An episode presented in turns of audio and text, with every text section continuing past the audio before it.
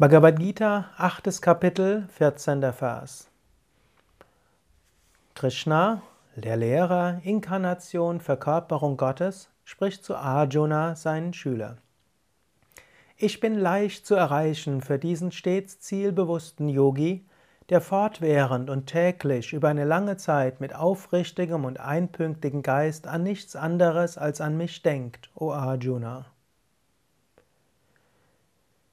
Krishna beschreibt hier, dass es gar nicht so schwer sein muss, zu Gott zu kommen.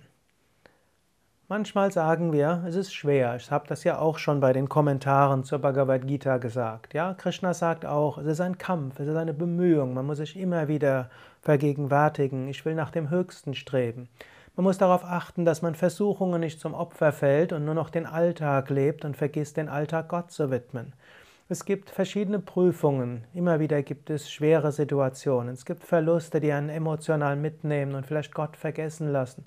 Es gibt so viel zu tun und so viele Aufgaben und vielleicht auch so viel Schönes zu erleben. Und dann müssen wir uns immer wieder davon lösen und immer wieder sagen, ja, es gibt eines, was es wert ist. Die wichtigste Pflicht, die wichtigste Aufgabe ist, Gott zu erfahren. Manchmal sagen wir, oh, es ist alles schwer. Aber Krishna sagt hier, es kann auch leicht sein. Und wann ist es leicht?